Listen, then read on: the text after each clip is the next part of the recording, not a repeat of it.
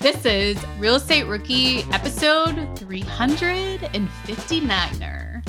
My name is Ashley Kerr, and I'm here with my co host, Tony J. Robinson. And welcome to the Real Estate Rookie podcast, where every week, twice a week, we bring you the inspiration, motivation, and stories you need to hear to kickstart your investing journey. And as always, today we have a great story for you.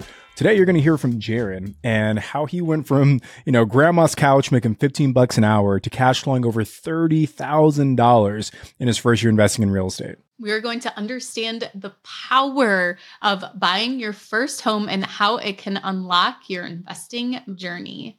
Jaryn, welcome to the show. Thank you so much for joining us today. Can you kind of paint a picture for us and tell us a little bit about life before you bought your first property? Uh, yes, I can. Um, for, first thing I wanted to just kind of clarify or get out there is I want to say thank you. You know, um, I think sometimes when we do stuff like this, whether it's to grow our own brand or whatever, like our intentions are maybe a little different than actually what comes out of it. But four years ago, maybe five, I was kind of unpacking the timeline a little bit this morning.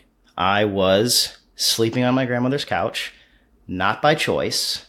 And I can't say that I'm much of much, but literally because of listening to this podcast and, you know, buying the books, getting my hands dirty a little bit, I have some rental properties. You know, it's not that magic and it, and it really is the community and, and people like yourselves who do this that I'm, it's crazy just the life that's been given to me over the last few years. I'm not even gonna cry.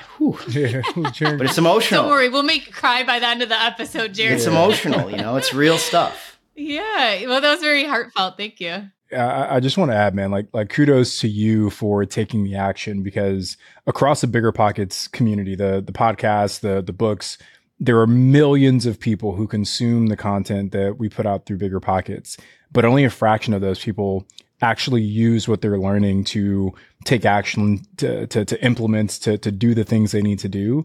And you're you're a part of that group man. So kudos to you. And now you get to inspire the next generation of real estate rookies to, to follow in your footsteps man. So super excited to have you on the show today. Yeah. So quick backstory basically. Um, like i just mentioned i would say four or five years ago um, i was living on my grandmother's couch sleeping on my grandmother's couch not by choice. Um, don't need to go too deep into this, but basically I was getting sober in that process. And, um, because, you know, I was in my mid to late twenties at that point, I was partying too much and I had no direction in my life. You know, that, that kind of pain created this fo- positive feedback loop and I, I just didn't really know where to go with life. So, started to get that foundation together um, started to move forward and you know i this is all going to kind of tie into my job at the bike shop because it's been five years now, which is amazing. And uh, I just needed a job where I could like go to work, leave work at work, and focus on myself outside of work. You know, I say that like I'm a recovering restaurant industry professional. You know, like it, it just my time was up in that career and I needed to make a change and it needed to be simple. Now I've always been a bike rider, so the bike shop felt like a good fit was living on grandma's couch. I didn't need a ton of cash. So $15 an hour, AKA, or, you know, better known as minimum wage back then, uh, was fine. You know, I didn't really care. And, um, I had been doing that really happy. You know, some of the best years of my life, those first two years at the bike shop, I was riding my bike all the time.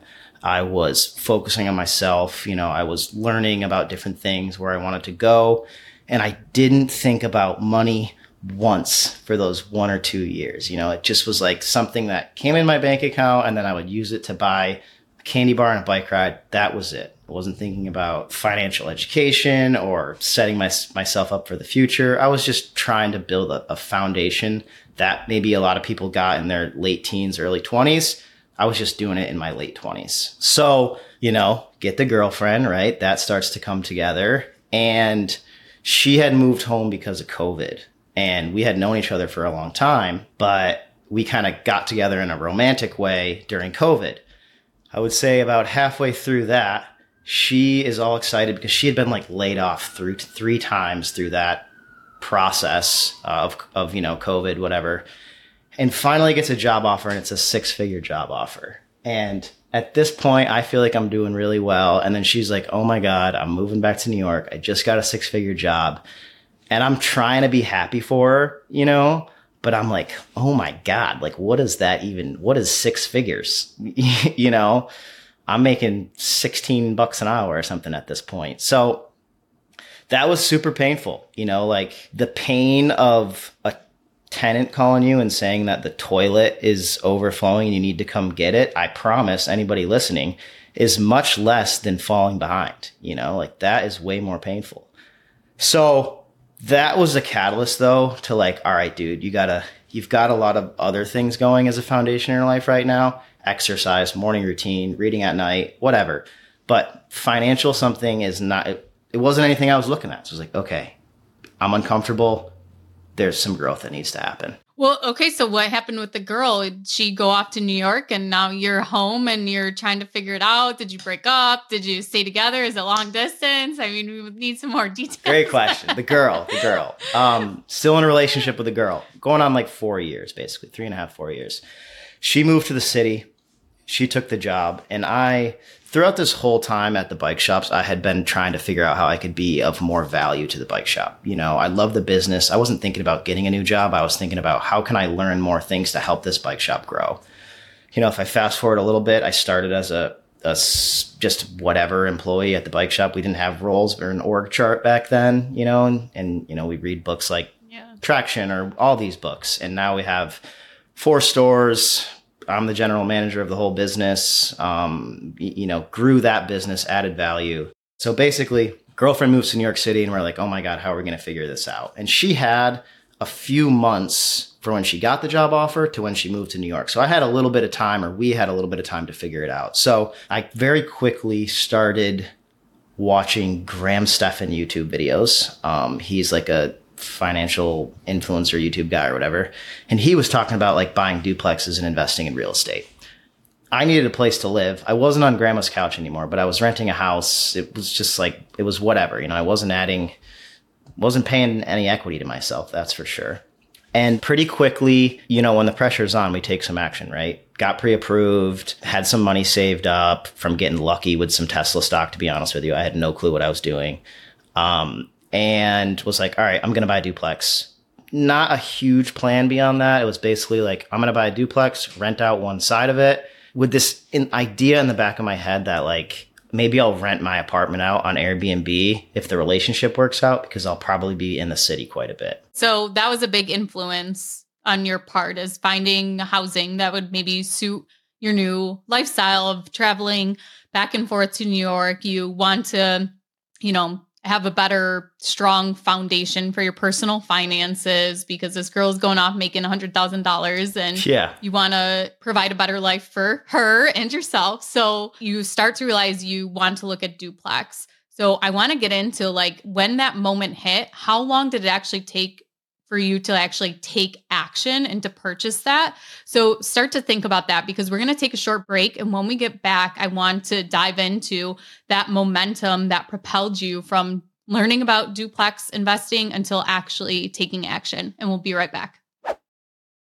Remember when you had to pay to get a lead's phone number? It was like the dark ages until Deal Machine made skip tracing a thing of the past. Now, with your Deal Machine plan, you'll get unlimited access to phone numbers and contact information for no extra cost. That's right, get high quality, reliable information trusted by leading financial institutions, all fully compliant with the federal Do Not Call list. Explore over 150 data points, including age, gender, marital status, occupation, and a ton more. Trust me, this is the data you need for off market deals. With new filters, people flags, and color coded phone numbers, lead management just got a ton easier. Ready to step up your investing game? Sign up for a Deal Machine plan today and gain immediate access to this unlimited treasure trove of contact information and phone numbers. Just head to dealmachine.com/bp. Transform your lead generation and deal making strategies with Deal Machine. Sign up today and start exploring the unlimited possibilities at dealmachine.com/bp.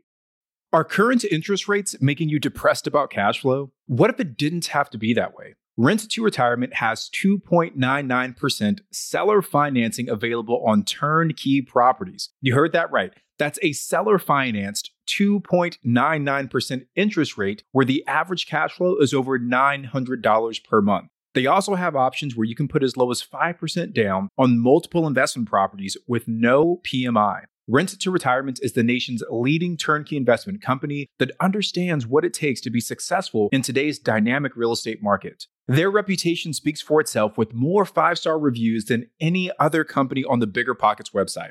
Rent to Retirement offers fully turnkey properties that are newly built or renovated, leased and managed, allowing you to invest with confidence in the markets that offer the best returns. To learn more, visit renttoretirement.com. That's rent toretirement.com or text REI to 33777. Again, text REI to 33777. eBay Motors is here for the ride. With some elbow grease, fresh installs, and a whole lot of love, you transformed 100,000 miles and a body full of rust into a drive that's all your own. Brake kits, LED lights, whatever you need, eBay Motors has it. And with eBay Guaranteed Fit, it's guaranteed to fit your ride the first time, every time, or your money back. Plus, at these prices, you're burning rubber, not cash. Keep your ride or die alive at ebaymotors.com. Eligible items only. Exclusions apply. See ebaymotors.com. Okay, welcome back. Jaryn here is going to tell us about that period of time where he learned about real estate investing and where he actually took action and purchased his first duplex. So, Jaryn, tell us about the feelings, the emotions, what you learned, and kind of that roadmap you took during that period of time. Okay, great question. Um, the duplex, the, the first house purchase for me, which was about three years ago at this point, a little less. I was reading a lot at that point you know, I was reading all the bigger pockets books. I was watching the YouTube books. You know, when I get into something, I can get pretty ex- obsessed and pretty focused on it, and it's really easy to do the work. I also had the pressure. Girlfriend was definitely surpassing me in careers, and I, and I had the pressure to kind of keep up and figure it out. And so had some money saved up, not much, like 15 grand. You know, that was my whole net worth. And it was really negative because other stuff, but we'll call it 15 grand in cash I had. Googled real estate agent, found one, picked the first one. She ended up being amazing. We're friends to this day, but I just got lucky basically. Got pre-approved from a bank. It was just the only reason I picked the bank is because they had the they were the only lender, it was actually a broker that had an, a traditional like proper FHA loan. All the banks had products that were similar, but they're the only ones that had three and a half percent down, and that's pretty much what I needed. And how did you how did you find that out? Were you calling loan officers? Were you googling different banks? How did you find that out that that was the bank that had that? Good question. There's a few people in my life that are a little ahead of me on this journey, and I would just be chatting with them. How'd you do it? How'd you do it? You know, local people who are in the same market. Yeah, why reinvent the wheel when you have resources? You know, I, I just want to add to like that's a, a, really important lesson for rookies to understand is that you know it, uh, banking is almost like a like a commodity, right? It's like any other product that's out there. Like you can't go to Walmart and buy the same things you're going to buy at Target. You can't go to the 99 cent store and get the same things you're going to get at Dollar Tree. So banks are the same way. Like each bank has its own suite of products and sometimes one bank might not have what you need. That doesn't mean there aren't 10 other banks that have it. So I, I see a lot of rookies that feel a little discouraged when they talk to maybe one or two lenders and can't seem to find the right product for themselves. But there are so many loan products out there and so many different lenders and so many different institutions. Keep looking until you find the, the right person that, that kind of matches your unique situation. And it sounds like that's what, what you did, Jaryn. Yeah, a thousand percent. And if I could add a little bit there, it's like I think a topic that's discussed a lot on here, but I think sometimes is easily forgotten in the moment is that the banks make money off us as a consumer or an investor. You know, they need us. So there's a lot of fear walking into the bank. I had a lot of fear of like, I'm going to get eject- rejected. I'm not going to get approved for a loan, y- you know, but realistically, if you actually have a little bit of money saved up and your, your goals or your target is realistic, the banks are going to open the door, you know, they're going to open the door for you. So I went to one other bank actually, got approved for a loan, but the down payment they wanted was a little more than I had to spend. So I went with the FHA loan, even though I had to have mortgage insurance and stuff like that. And it was probably, to directly answer your question, it probably was about three months until I started actually writing offers. And we're in the middle of the pandemic. And so a lot of the noise you can hear is like, oh, don't buy, real estate prices are really high. Dude, we've heard that so many times, right? Like so many of our guests bought during COVID and ended up being like their best deal. And I can say for me, my best deal was a property I bought like right in the middle of COVID, like yeah. hands down. Purchase prices were lower, interest rates were super low. Like it'll be hard for me to ever match that deal again. But uh, before we keep going, Jaryn, because I really want to get into the details of this duplex, um, I don't think you've mentioned what city you're in yet. What what city are you buying this duplex in? What city are you shopping in? So the the first duplex was purchased in uh, Pittsfield, Massachusetts. It's my hometown. It's where I was born. Um, I moved away for a long time, but I know the market. I understand the market. At least for that type of purchase, I understood the market enough. You know, I knew the neighborhoods. I knew where the multifamily houses were. I knew where the multifamily neighborhoods that I maybe didn't want to go into, and I knew where the multifamily neighborhoods where I would be okay living and investing in were. And so, you know, it's not a big city, 60,000 people, kind of post industry type area. It's that part of the Berkshires. When, when I say the Berkshires, it's like the western part of the state is pretty rural, but Pittsfield particular is like a small metropolitan area. In a nutshell, the Berkshires are a beautiful place to live. And what feels like is happening is that more and more people are moving here daily, you know, especially the southern part of the Berkshires. The southern Berkshires, because it's a little bit more affluential, you know, high end area is a great short term rental market. A lot of people are coming here on vacation and they're coming here on vacation.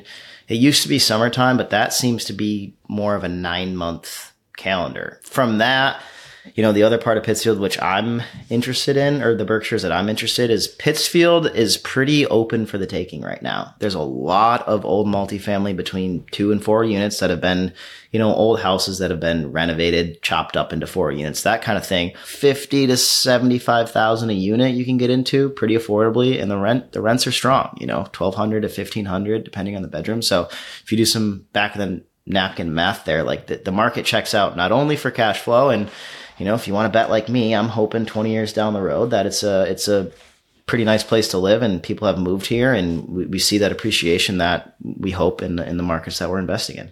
Yeah, so I just had to look up Pittsfield on the map. Um, you know, the daily segment of the the rookie podcast where Tony gets his geography lesson, and yeah, you're like you're like right on the the border of New York State. It looks like so far far west Massachusetts. Now, uh, let me ask this question, right? Like, Uh, and I tell this to a lot of new people that that are looking for cities, and they're asking that question of what city should I invest in.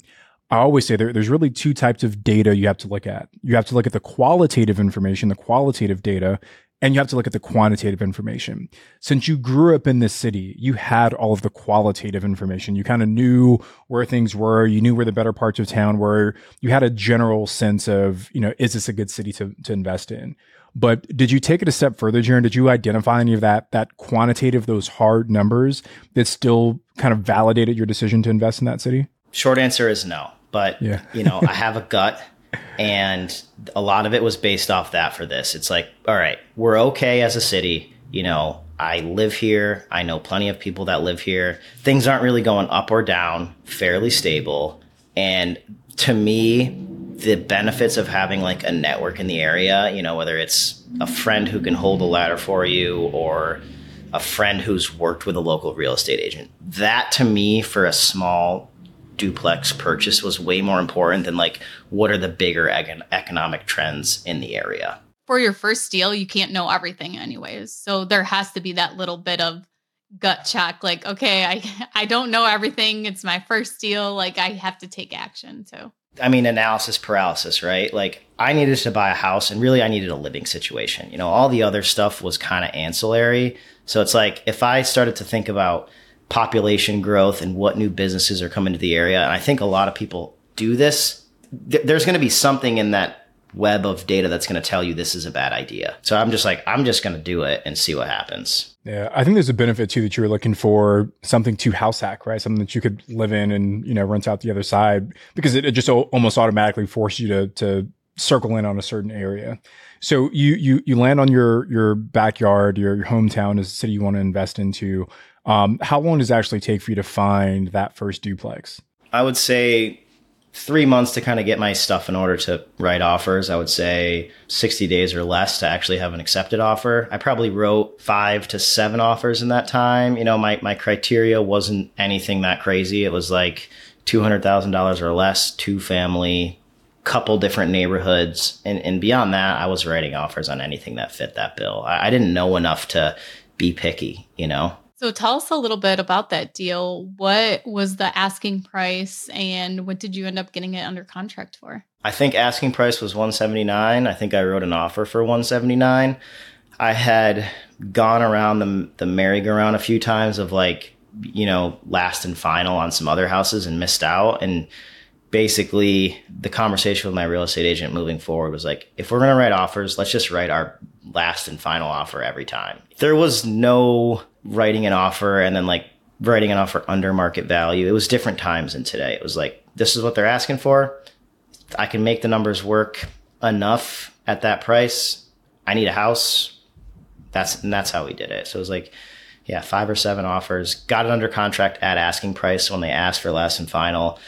I didn't change my number. They accepted it. Under contract, learned that I was going to need to have flood insurance. So that had to change your numbers a lot. Yes. Having Yeah. to figure out flood insurance. What did that end up costing you a year? Well, when you're stubborn and desperate and need to make something happen, sometimes as things fly in, in your windshield, you just kind of put the windshield wipers on and keep moving forward. uh, everything was getting scarier and scarier as we were going through it, but it ended up costing me $2,300 for the first year, which is crazy. Yeah. but I knew I needed to just make something happen or I'd be I wouldn't be here right now, right? Like I knew I could afford it. I maybe wasn't going to make any money, but I knew I could afford it, so I was like, whatever, screw it. Now, after the first year, you know, there's like a little bit of stabilization, stabilization, all these things happening or whatever. Not that there's much stabilization in a two family, but it felt like it at the time. I'm paying like uh 1050, so 1050 bucks a year moving forward for flood insurance, which as far as I'm concerned is the cost of doing business at this point. It's not a big deal. Tony, you had to a really bad experience with flood insurance, right? In Louisiana. I was I was trying to avoid yeah reliving that terrible terrible experience. But yeah, our very second single family home, I can't remember what the exact numbers were, but ours like I, I, I want to say our flood insurance premium like tripled from one year to the next.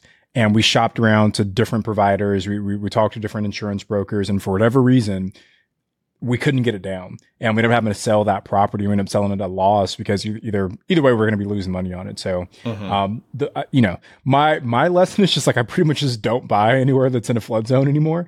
Um, you know, just because I don't I don't want to run that risk. But you know, if it's a stabilized and you can kind of project what it's going to be, maybe maybe it makes sense still. And that's happening in like Texas and Florida right now too for like Mhm. hurricane insurance and also flood insurance and different things like that where insurance is just changing so drastically.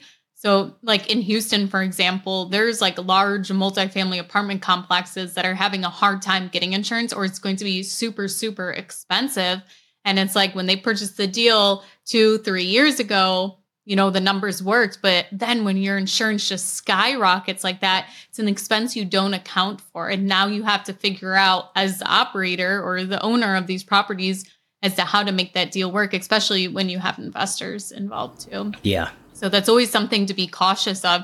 You know, you have your property taxes increasing and your insurance. And property taxes, you're most likely always going to have unless you turn your uh, property into a church or something like that. But if you, for your insurance, you don't always have to have insurance. I've bought a couple properties where the guy tells me, "Oh, I'm self-insured. I don't have insurance on this place." So, yeah, I mean, technically, you don't have to have insurance on the property if you don't have a mortgage on the property. But pretty much every single bank is going to require you to have insurance on the property. So, those are two things that you really want to understand and know what your increases could be to kind of building out your numbers going forward too. So, Jaryn, when you were analyzing this duplex, did you account for your income for a long-term rental and a short-term rental, or did you just do it as one?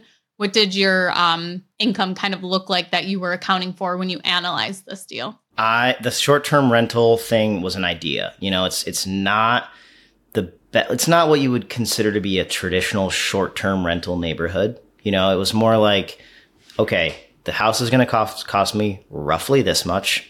The rent from downstairs is going to be roughly this much. Here's my income. Can I make it all work? And I was like, yeah, I can just barely make this work. We'll see what happens. And then from there, it, it snowballs. It's like, all right, I'm going to fix the apartment up. And while you're fixing the apartment up, because I was in the situation I was in, I'm like, how can I make a little bit more money off this apartment? I don't need a lot in life. You know, I don't need a huge house to live in for my three kids. It's in the Berkshires, at least at that point, it was just me. You know, I was going to New York City to be with my girlfriend on the weekends. So short term rental revenue during the pandemic was a, a pleasant surprise, let me tell you. So, Jaryn, I, want to get into those numbers here in a second because obviously I'm, I'm a big short term rental guy. And I, I love it when I hear smaller cities like this that maybe you wouldn't even think would be big for short term rentals tend to do relatively well. But before we do, we want to take a short break to hear from our show sponsors. When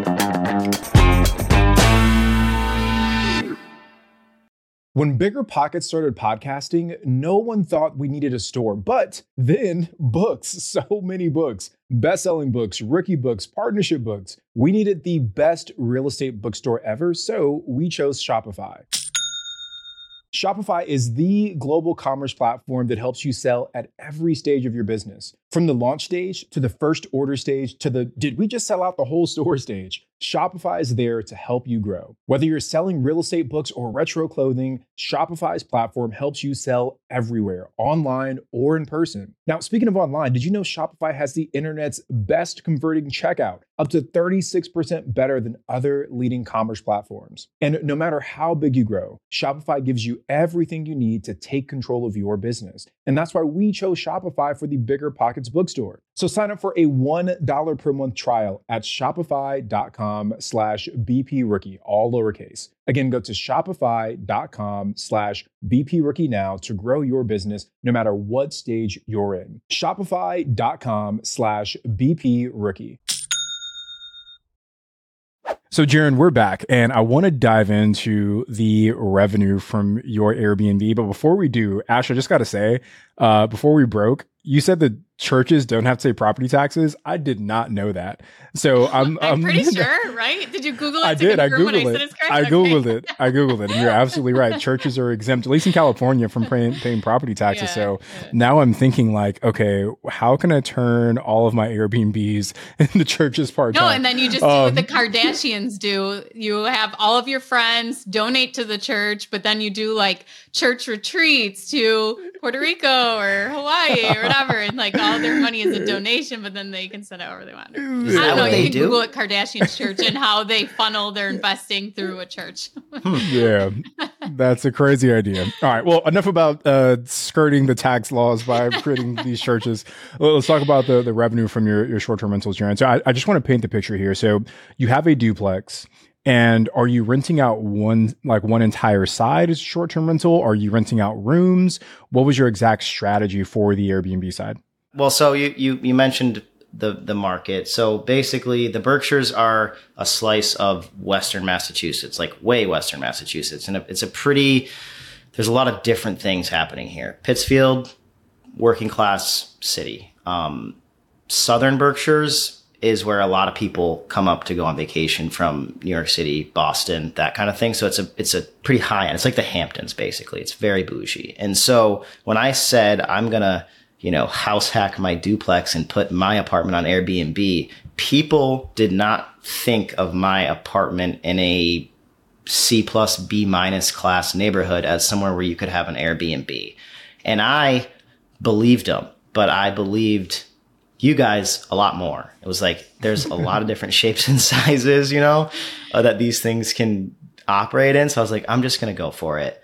Renovated the apartment myself. I have no clue what I'm doing. I'm trying to never pick up a hammer again. I'm doing pretty well at that, but not perfectly. So were you living in it while you were renovating it, or did you wait to move in? I was working probably 50 hours a week, trying to ride my bike three times a week.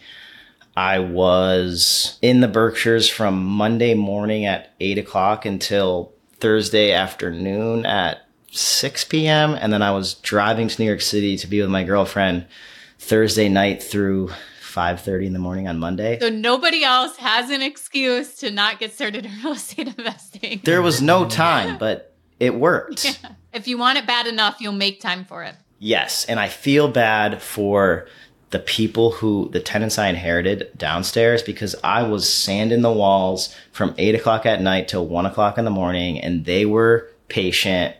And yeah, you a little bit less sleep, not a big deal. You know, we will survive. So you you get it done. Yeah, you post it up on Airbnb, and how does it go? I posted on Airbnb. I kind of thought I had it ready. Here comes grandma again. I go on vacation to Cape Cod actually.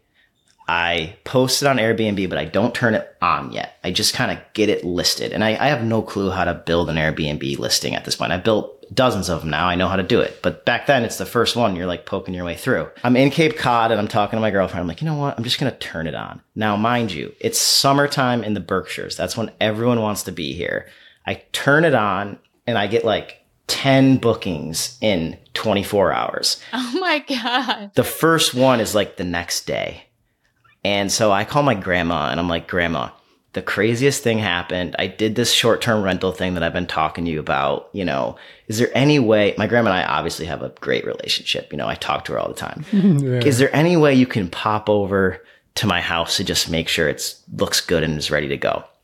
She calls me back the next morning, maybe not swearing, but oh my God, I can't believe you thought that was going to be ready to rent like that. Like things I know now that I didn't know, which is like, the tub has to be like clean, not not like work at the bike shop boy clean, like clean.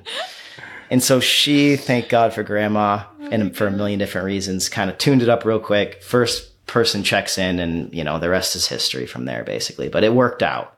Can we can we talk numbers, Jaryn? Because I'm I'm curious, man. You you've got this you know smaller city, not a not a major vacation destination, but something that's that's good for that kind of regional area in that first year that you had it, ballpark, what did what did the numbers look like? Yeah, so this is where it was for me. It was so life changing because I was making so little money. You know, like I, I had a tenant, or to use Brian Murray's word, resident, which I like to try and start using that lingo, downstairs, paying a thousand dollars a month in a long term lease. I put it on Airbnb, and I was trending to do maybe like $15,000 in the year. But then again, BiggerPockets, forum, book, something. I learn about dynamic pricing.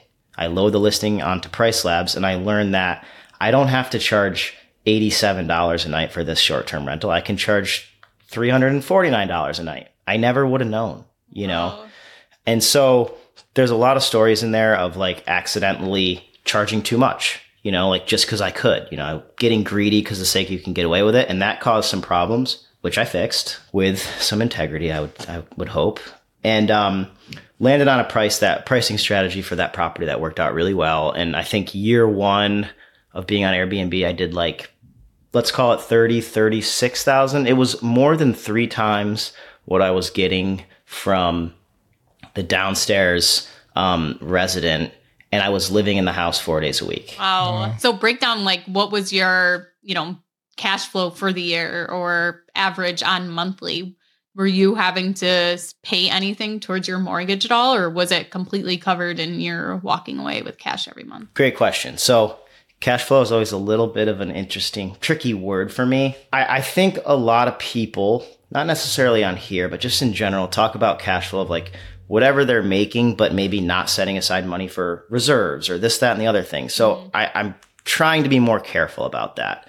Basically, I brought in like $50,000 in revenue in that first year. And if I look at the bills on the things that I didn't have to pay, you know, I, the bills were somewhere around mortgages 1400 i have a whole panel for this but let's call it 25 grand. So there was 25,000 or so available that i was able to hypothetically put in my pocket but really me as a landlord and where i want to go with this and because i'm lucky enough to have a day job is that i really want to keep all the money in the properties you know? Yeah. whether it's re- reinvesting it. reinvesting them to make the property nicer or leaving it in a bank account tied to the property to then use as a down payment for another property down the road. Like I don't need the cash flow anymore. You know, in the beginning, maybe, but now as long as the property is completely like completely supporting itself, I'm okay. And I'd rather push the money in to try and drive the value on an appraisal down the road because I want I want the big chunk of money. I want the 200 grand from a, a new appraisal. I don't care as much about the $200 a door a month or whatever that number is. So, Jaryn, just to give some clarity to the listeners here, um, you have a duplex, you're renting out one unit long term, and then when you go back to the city to to see your girlfriend, you're renting out the unit you live in short term.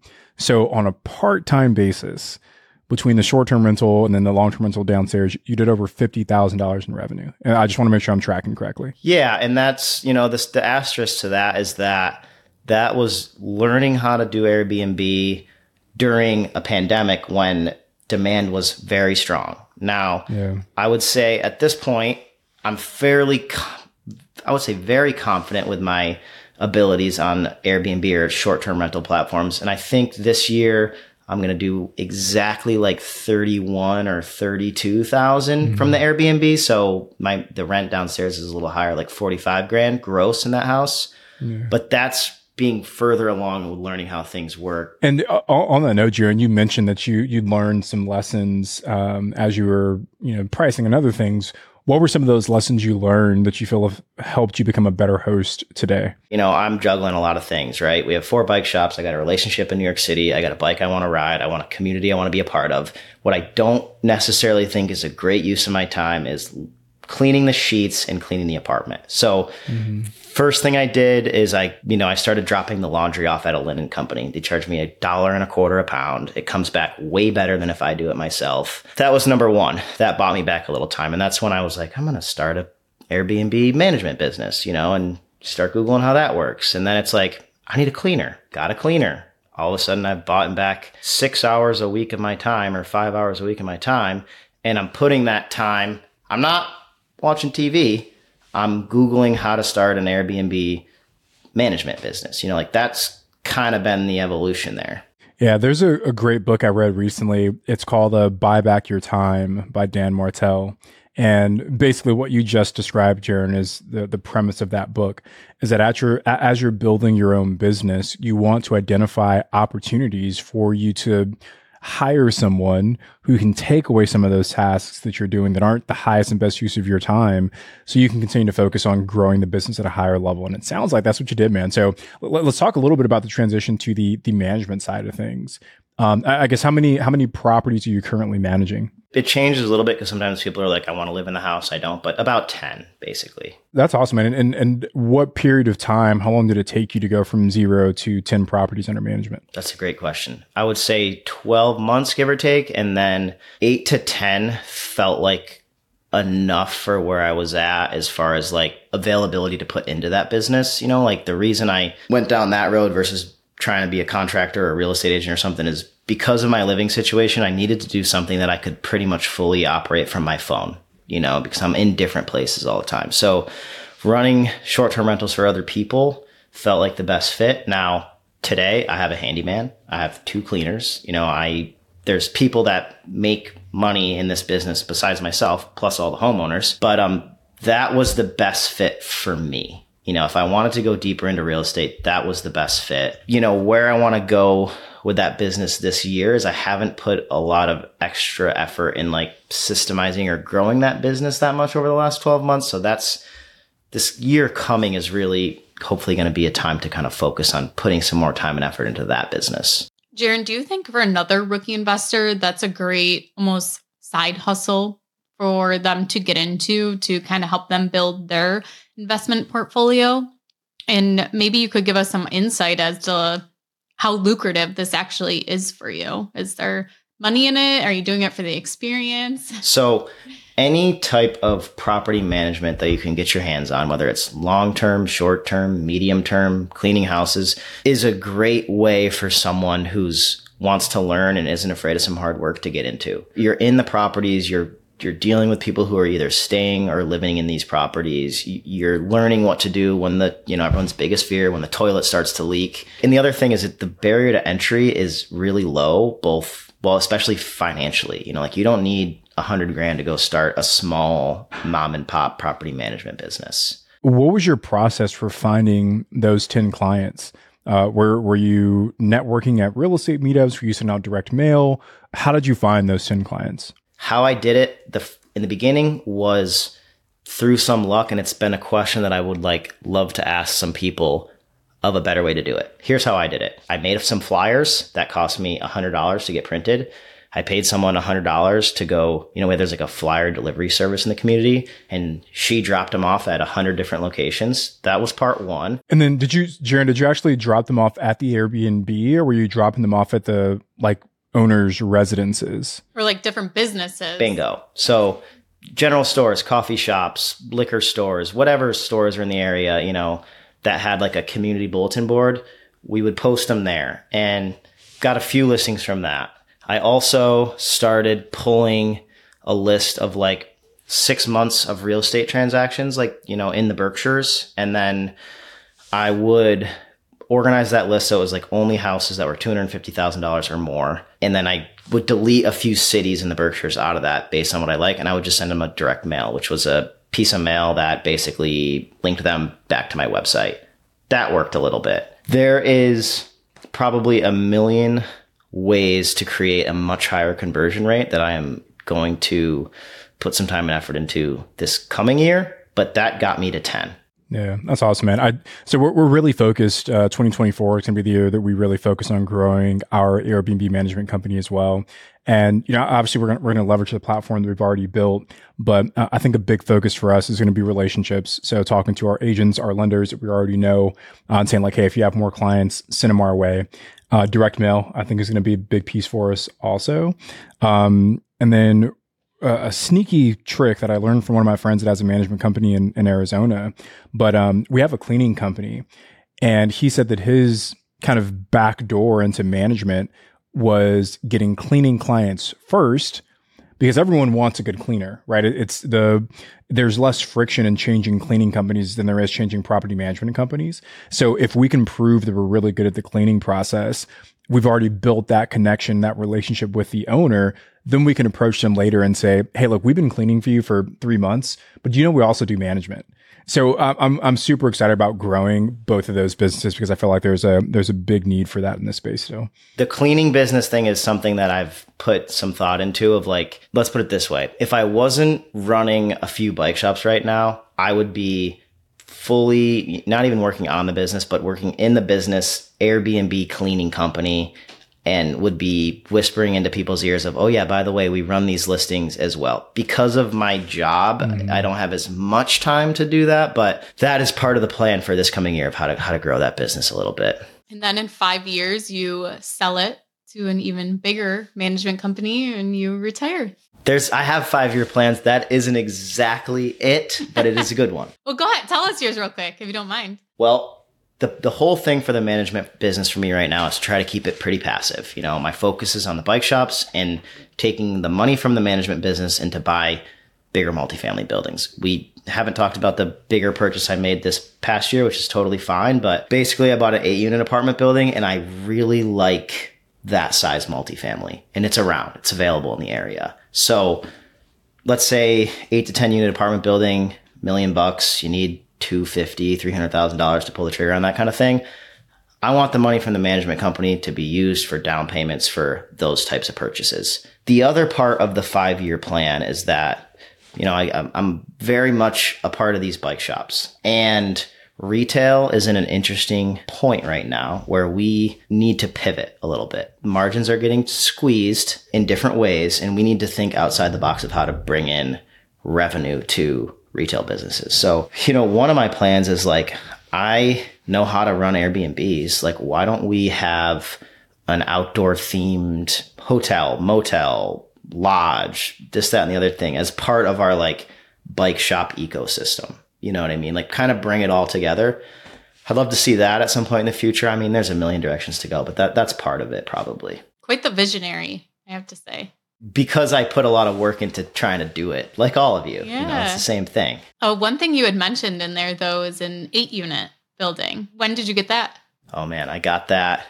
Depends how much of that can of worms you want to open up. Um the yeah, let's just go into it brief before we uh we wrap up. That I closed on on April 1st. Um, I had been under contract since the end of October I'll, I'll tell you how I got there a little bit, which is that I refinanced the duplex and I had some cash from that because I wasn't afraid to buy a property during the pandemic, even though everybody told me not to, because it had appreciated, right? Like we've all experienced. And I pulled some equity out of that It was burning a hole in my pocket. I was making payments on it and I was like, I got to buy something. I got to put this somewhere so I don't use it to buy like a car or something stupid.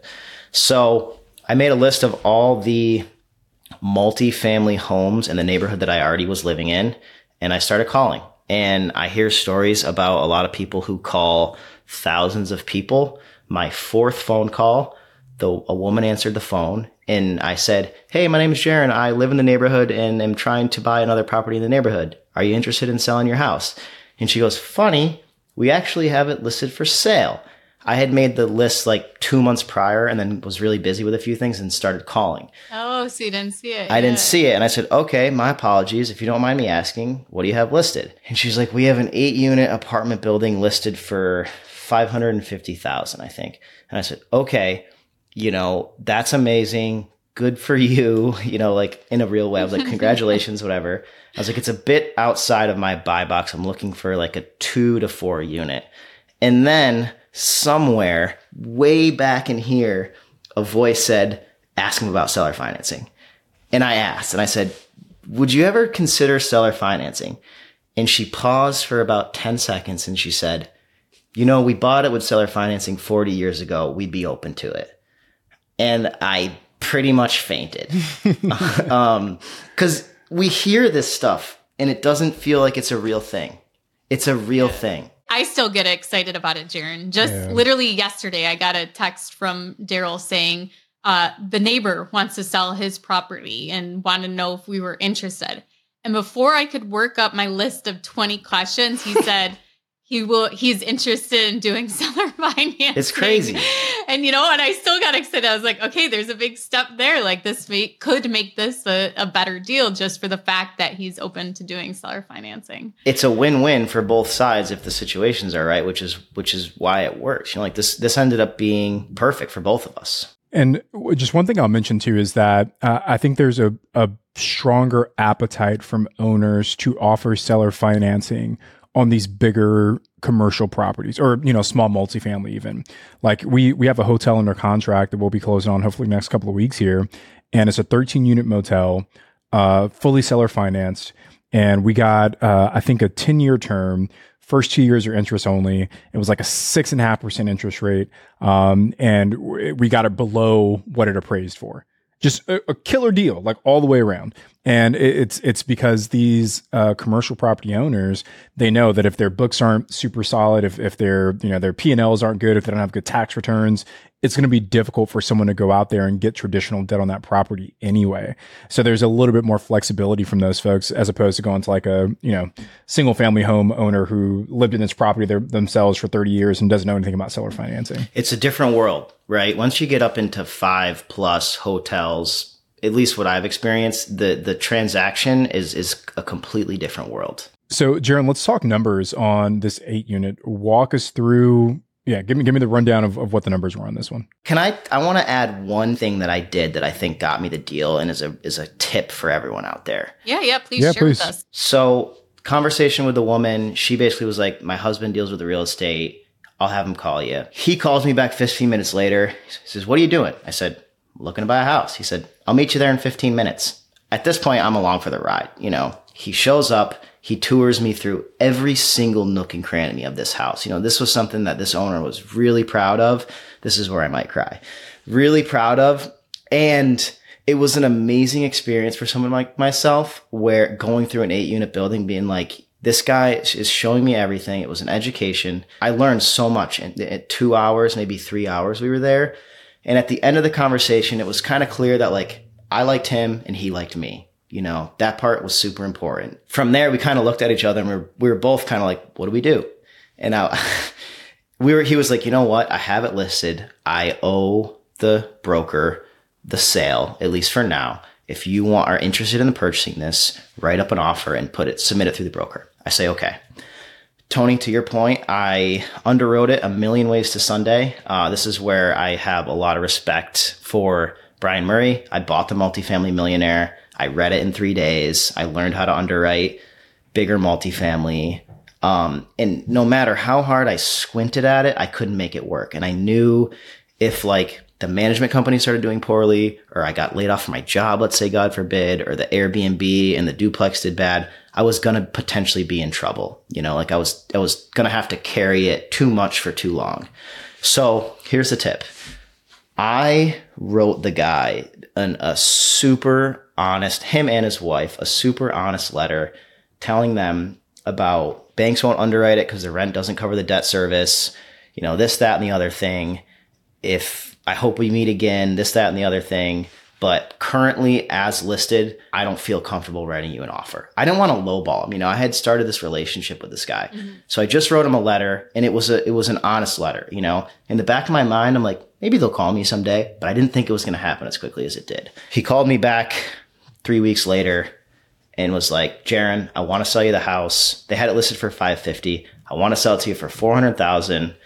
We'll seller finance the whole thing for you if you can come up with 15,000 down at 5% amortized wow. over 20 years with a five year balloon. And I, and he was like, he was kind of carrying me through this deal, right? He said, I want you to think about it for 24 hours. And if you want it, I'm almost crying. If you want it, call me in 24 hours and we got a deal. So I fainted again, thought about it for 24 hours. I woke up the next morning, you know, moved a little bit of money around, if you will, made sure I was good. And I called him back and got under contract. Um, and I own it today. That is amazing. Hey, doesn't this, uh, uh, all three of us, doesn't that make you feel the emotion of like, I can't wait until that's me one day and I get this new investor that I get to like give this great deal to and walk them through yeah. and like hand my baby down to somebody else. to that point, you know, it's a once of a, in a lifetime opportunity. I think we'll we all get to a purchase like this, you know, at some point. But I think at the same time, real estate investors like we have a lot of responsibility, you know, and like there's no question that I got to hand this thing down to somebody else someday, you know? Yeah. Mm-hmm. When, I don't know, but like, have to, you know? I just want to add one thing because I know this is something that I always wondered as I was getting into real estate investing, but it's like, why would anyone sell or finance? And one of the things that we have to remember is that, um, hey, there, there's you know some tax implications of selling big properties all at once that they might want to avoid, and if they don't want to 1031 into something else, like that's that's something to consider but also think like when they own the property, they're responsible for like all the day to day, right? Even if you have the property manager, they still have to manage the property manager and make improvements to the property. Like there's a, there's work that goes into being responsible for that property on a daily basis. If they sell or finance, there's an opportunity they could get even more cash flow from this new note that they're giving to you with literally zero work. so it, it really is a win-win situation for you as a buyer because you're getting an amazing deal. You get to come in, do all the things you need to do to improve the value of that property. They're getting a killer deal because there's no big tax bill.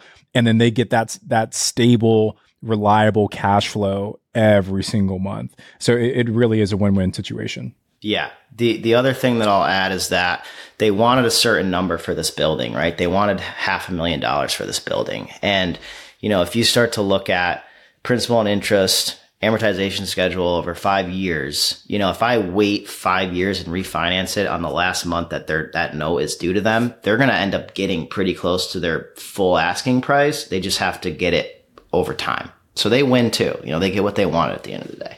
So, Jaryn, to kind of bring this full circle, what is your profit every month from this property, the eight unit? So this one is is for me is is a bit crazier. I'll say that when I purchased it, part of the reason why no one else had bought it and why they're having a hard time selling it and why the bank wouldn't finance it is it was bringing in thirty four hundred dollars a month eight apartments. Now, market rate realistically in the area is about $1,000 an apartment, depending on, you know, the apartment bedrooms, et cetera. But let's use that as a, as a ground rule, you know, a baseline number. It was six months of stabilization that was really uncomfortable in a million different ways, starting with, you know, closing, getting the keys and having to knock on eight doors of people who've lived there for a long time and say, Hey, my name's Jaryn. I'm the new landlord, you know, oh, and by the way, like, your rent's going to go up a little bit probably you know? There was a thousand sleepless nights of plan of how i was going to reduce or increase the revenue of the property and, and i probably didn't know the exact strategy until two minutes before i knocked on the first door. You know i thought about it a lot but i didn't have it locked down.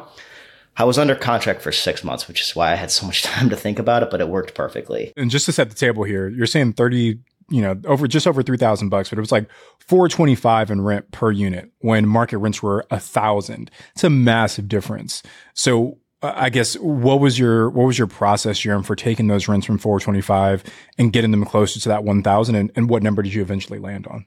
Very low, and it was very scary. You know, I, I knew the house I had worked out was going to cost me about five thousand dollars a month, and that's right about where it's at. You know, if I really am socking money into reserves and I'm and I'm under, you know, banking conservatively, that house should hold on to $5,000 a month. And that's right about where it's been after some renovations is where it's kind of stabilized out to. And I was bringing in $3,400 a month. So knock on every single door. Hi, my name's Jaryn. I'm the new landlord. Here's the plan. You know, no one was on leases. What's a lease pretty much, right? This is, we deal with when we buy buildings that we can get under market value. You know, there's some problems you got to fix. So basically, the deal was I'm going to have you sign a lease. It's going to be a month to month lease. It's going to be for two months. Two months from now, I'm going to raise your rent $50. I didn't want to kill people. I did the math and I realized that like 50 bucks over seven units, because one was vacant, I would bring the rent up, what, $350, $400 a month. I thought maybe I'll get lucky somewhere and I'll put an Airbnb into the one vacant unit and it'll probably do 1500 to 2000 and that will that will buy me some time to turn some units over when people choose to leave you know? I didn't want to kick people out. I didn't want to go crazy with the rent. I wanted to kind of try to meet people where they were at. So if there's seven tenants in a building that are way under market value and the new landlord comes in and he seems like he has his together and he's asking about you know he's talking about leases and he's talking about taking photos inside of the apartments to get a baseline of what the condition of the unit is and, and all this stuff. The people who aren't going to be great residents of the building, they leave. They realize that they might be accountable for some things and they decide that this maybe isn't a perfect place to live. Pretty much what happened is out of the seven tenants, four were completely understanding and incredibly grateful of the situation. You know, they, they were able to afford the payments. I have them all on one year leases right now. Two people left. Uh, they left the apartments, both of them left them in really good condition. One of them I swept. It was generating 450 a month. I swept it. I took photos. I rented it out three days later for 1250 a month. Wow. Um, another one, it was the one resident who was kind of giving me a hard time and I, and I didn't raise my voice or get mad, but I stayed on him. Hey, I really need that lease. Hey, I really need this done. Hey, I really need this done. He left and he left on good terms. Like if I saw him today, I wouldn't walk to the other side of the street. I'd say hi to him and I feel good about that. I renovated that whole unit, cost about $10,000. That's rented for $1,000 a month. So that plus like two other little things, like one was a, a section eight thing that was way, the, the paperwork was really off on it. That got to get raised a bit. And then I put the one apartment on Airbnb, which has done 2000 a month basically for the last five months all told, full circle, uh, if I look at my rent roll right now, with the Airbnb income, it's like eighty five hundred bucks a month, and it costs me right around five thousand. Wow. The the last thing I'll add is that the three thousand dollars a month makes me feel good. You know, it's some financial cushion. But I owe three hundred thousand dollars on that property, give or take, right now. I haven't got the appraisal done yet, and I'm gonna wait because I want to pull money out. Right? That's I want the three hundred thousand. I don't care about three grand think it's probably worth between 650 and 750 right now. So it's like there's so much money tied in there for when I'm when it's time to do the next play, I've already got it, you know, and that is why I'm really focused on the bigger multifamily at this point and I don't really and I could go buy a duplex right now, but it doesn't make sense. You know, it makes sense to just be patient, stabilize a little bit and, and try to buy another big one in a year or so. I think that's such a valid point as too many people get caught up in the growth scale. Like I got to a point where I was so overwhelmed with buying duplexes mm-hmm. that I sold one that I only owned for a year because I had taken on too much at once and I wasn't stabilizing. I was exhausted drained from yeah. trying to manage all these properties and acquire more as rapidly as fast as I could. And um, so I think that's a great point is you can actually end up being more successful, not being in that constant growth scaling. I got to buy something. I got to buy something and focus on stabilization. Yeah. Um, I talk about this a couple times, but we had a guest on who talks about how for her short-term rentals, they're just adding saunas, they're adding hot tubs, like they're not buying new properties, they're stabilizing and increasing the value of what they already have. Yeah. Jaryn, thank you so much for joining us. Uh, you definitely have come a long way from grandma's couch. Uh, you took that first uh, down payment, that $7,000 for a 3.5% loan to buy your first house. And you have come all the way to having $300,000 in equity for an eight unit property. And all just kind of ties back to taking action on that first property. So, congratulations. If you listening want to learn more about Jaryn, we are going to uh, put more information about him in the show description. You can find that on YouTube or on your favorite podcast platform. Don't forget to join us in the Real Estate Rookie Facebook group. Get prepared to be successful in 2024. This is going to be a four day summit that is exclusive for pro members with some access for free members. So make sure you upgrade to that pro membership before January 29th. Visit biggerpockets.com slash virtual summit to get all the details on Dave Meyer and the real estate experts on how to access this exclusive event and to register. Jaryn, thank you so much. I'm Ashley and he's Tony, and we'll see you guys on the next Real Estate Rookie podcast.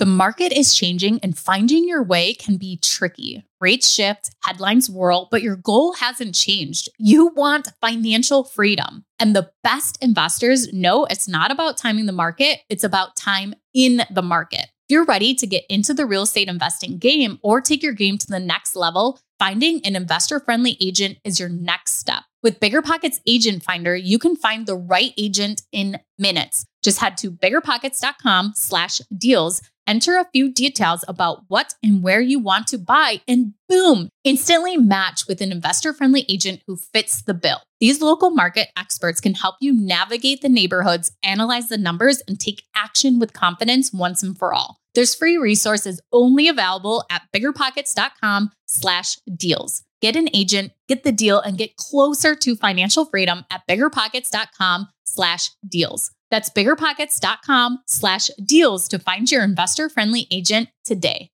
The content of this podcast is for informational purposes only. Past performance is not indicative of future results, and all host and participant opinions are their own. Investment in any asset, real estate included, involves risk. Use your best judgment and consult with qualified advisors before investing. Only risk capital you can afford to lose. BiggerPockets LLC disclaims all liability for direct, indirect, consequential, or other damages arising from reliance upon information presented in this podcast.